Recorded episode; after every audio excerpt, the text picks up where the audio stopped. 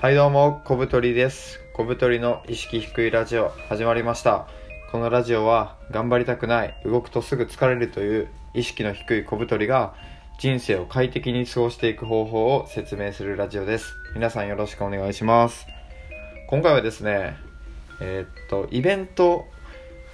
をドタキャンする人に向けたちょっとこう怒りのメッセージなんですけど、えー、と皆さんは飲み会とか、まあ、イベント参加することありますかね？なんか極力行かないっていう人もいると思うんですけど、まあ、参加するときどうですか？ちゃんと行ってますか？あの行きたいと思ってなんか当日になってもなんかすごい急に行きたくなるなくなる時とかありますよね。でそういう時に、まあ、ドタキャンするか否かみたいな問題があると思うんですけど、まあ、割とえっとドタキャンする人は一定数います。このように。で僕は、えっと、仕事で月、まあ、3回ぐらいイベント主催したりとかあともともとあの飲み会とかが好きだったりみんなで遊ぶのが好きなんでこう何かとイベントは主催してます。まあもう好きでやってるって感じですねこれは。で高校生の時から打ち上げやとか企画して、まあ、大学生は飲み会とかあとみんなで遊びに行ったり。で社会人になって、まあ、接待で飲んだり飲み会したり、まあ、今もやってます。でやっぱりそんな時にこう何が頭を悩ませるかって言ったらやっぱドタキャンする人なんですよね。あのもうしょうがないですこれは。言い悪いとかじゃなくてまあいろんな事情とかもありますしなんかこうなんか僕もやっぱ当日になって行きたくないなって思うこともあるのですごい気持ちはわかります。ただあのイベント運営を考えた時にちょっとドタキャンってあまりにもメリデメリットじゃねえよ。デメリットが本当に多いんですよ。でまあイベント主催者がドタキャンが発生した時にどんなこう気持ちを味わってるのかとかうわーやべえって思思ってるのか。そして、まあ、それの対策で、まあ、よくドタキャンしてしまう人に、まあ、これだけ気をつけてねっていうことをちょっと説明していきたいと思います。まずですね、イベント主催者は、まあ、デメリット、ドタキャンがあった場合、どんなこう被害を被るかっていうのを、まあ、その1、まず赤字になるですね。そもそも参加費が取れないので、その1人分。まあ、事前に参加費取っておけばいいんですけど、なので、何かその採算合わせようとか、かかる経費に対して参加費でこう利益を上げようとした場合それがちょっと赤字になる可能性が高くなるっていうその1、えーそしてその2が、まあ、会場のキャパが、えー、と合わなくなる。例えば、えー、とどう20人規模ぐらいでイベントをやると。で、まあ、20人のキャパの会場を抑えました。で、まあ、ドタキャンが、まあ、5名出ました。5名はなかなか出ないか、まあ、5名出ましたと。なった時に、まあ、15人になるじゃないですか。で20人いれば結構パンパンであ来てるなっていうように見えたはずの会場が15人でちょっとスカスカに見えてしまうと。であれば最初から15人のキャパの場所を取ってあ埋まってるなっていう印象を与えたいと思うのであのでデメリットとして急なドタキャンされると会場のキャパが合わなくなって無駄に場所が余ってしまうということですね、えーそしてその次がギリギリまで連絡する手間が発生する。これ本当に多いんですけどなんかドタキャンする人ってやっぱ連絡しないんですね。なんかやっぱ悪いと思ってんのかわかんないですけど、まあ、大体もうそもそも忘れてることが多いんですけど。なので、まあ、当日時間になっても来ない。で連絡するこっちから。いやもう時間始まりますけど大丈夫ですかねって送ったら、あ、すいません、キャンセルお願いしますって来るとか、まあ、そもそも連絡出ないとか、で、もう最近は僕もちょっとドタキャンした人に対しても連絡しないんですけど、めんどくさいんで。で、なんか、やっぱイベントの当日って準備とか、なんかいろいろ作業があるんですが、そこにこう無駄な、あの、参加するかどうか確認の連絡が発生するっていうのはもうとてもめんどくさいんで、本当にやめてほしいですね。で、その次、これは、えっと、飲み会とか、まあ、食事が出るものは、料理のキャンセルが必要になるということですね。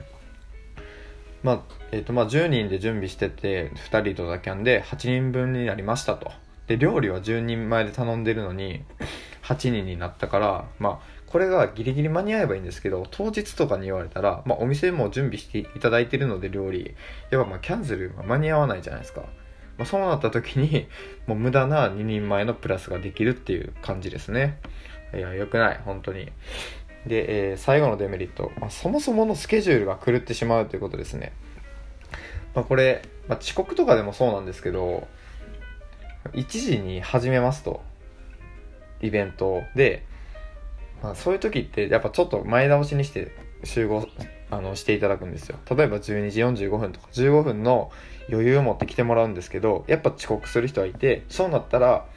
その イベント自体をもう始めるか始めないかっていう判断するフェーズに入るんですね。いや来てないけどやっていいのかとか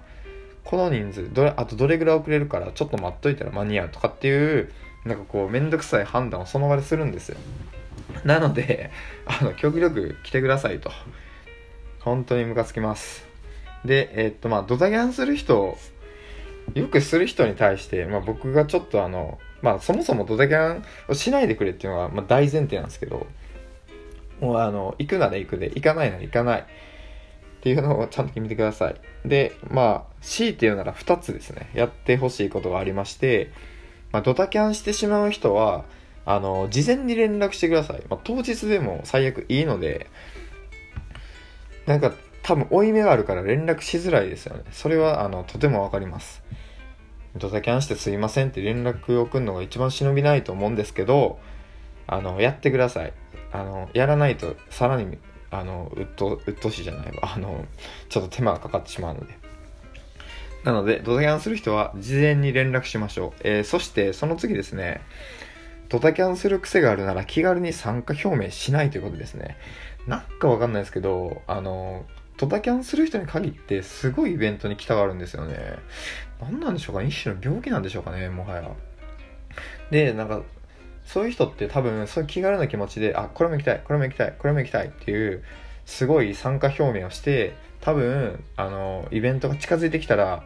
実際のスケジュールはきつくなったりとか、ま、そもそもそんな行きたくないとかでまあドタキャンっていう最終奥義があるのでまあ行かなくてもいいやっていう感じで結局来ないみたいなのがあります。で僕は結構今あの千葉県の、えーと、金谷という場所に住んでましてそこにあるあのマルモというコワーキングスペースを中心としたコミュニティに普段属してるんですがそこでもやっぱりこう、ドタキャンする人はいます。で、そういう人って、あの、1回だけじゃないですね。もう何回もやっぱり、あ、ちょっといいわとか、あ、ごめん、意見なかったとかっていう風によく言うので、あのまあ、それに関しては僕も、あ、まあ、この人はドタキャンをしてしまう人だっていうことを認識して、まあ、そもそも人数に入れてないとか、その、あの流動性があるようにちょっとこう、バッファーを持たしていろんな組んでおくとかっていうのをやってるので、特にこう対応はできるんですが、やっぱりちょっとこう気持ち的には良くないですよね。じゃあ言えやとか、まあ、そもそも来んなよとかっていうのは、ちょっと口めっちゃ悪くて申し訳ないですけど、思ってしまいますね。はい。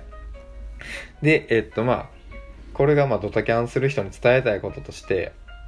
で、あのまあ、こんななんか文句ばっかり言ってもしょうがないんで、まあ、僕が具体的にこうどうやって対策してるかっていうことですね。ドタキャンをまあ、一定数出てしまうんですが、それを減らしたりとか、ドタキャンによるダメージを最小限に食い止めるためにはどういう対策が必要なのかっていうのが、まあ、3つあります。1つ目、えー、会費は事前に集める。これめっちゃ大事ですね。なんかやっぱり人間お金払ってるとやっぱ行かなきゃっていう気持ちになるんですよね。なので、あの、当日現金回収ではなく、事前に、あの、ネットで今、あの、ペイパルとかいろんなシステムがあって、お金徴収できるので、なるべく集めとくようにしときましょう。えー、それで、まあ、当日キャンセルの場合は返金できかねますっていうことを事前にアナウンスしておけば、まあ、もしキャンセルになろうが、あの、お金だけは徴収できる。お金ゲットできて参加者来ない。参加者1人分の手間が減る。まあ、あんまイベントとしては良くないかもしれないですけど、主催者の手間としては、あの、ラッキーですよね、非常に。で、あの、無料のイベントほどやっぱ来ない、あのドタキャン率高くなるので、やっぱ事前にお金集めて、こう、拘束力を上げてるっていうのは大事ですね。えー、その次、えー、ドタキャンする人に対しては、最小限の手間で挑む。これはあれですね、なんかこう、あ、この人やばそうとかって思った段階で、その人に対しては、もうこまめに連絡返さないとか、その人が来ても来なくても対応できるような感じでスケジュールを組んでおくっていうのは大事ですね。やっぱあのドタキャンする系の人ってなんか謎に問い合わせとか多いんですよね。何なんでしょうねあれ。なんかいついつ高校でこの電車に乗ったらギリ間に合いそうなんですけど行けますかね？とか言われて、まあ、その問い合わせが来てる時点であのちゃんとあの説明文読んでくれって僕は思うんですけど毎回。あの ただの怒り怒りが溢れてもうしょうがない。もうよくないよくない。はい。なので、えー、ドタキャンする人に対しては最小限の手間で挑みましょう。まあ、来ても来なくてもいいような感じで対策をとって、まあ、連絡とかはもう最小限に抑える。で、えー、その3ですね。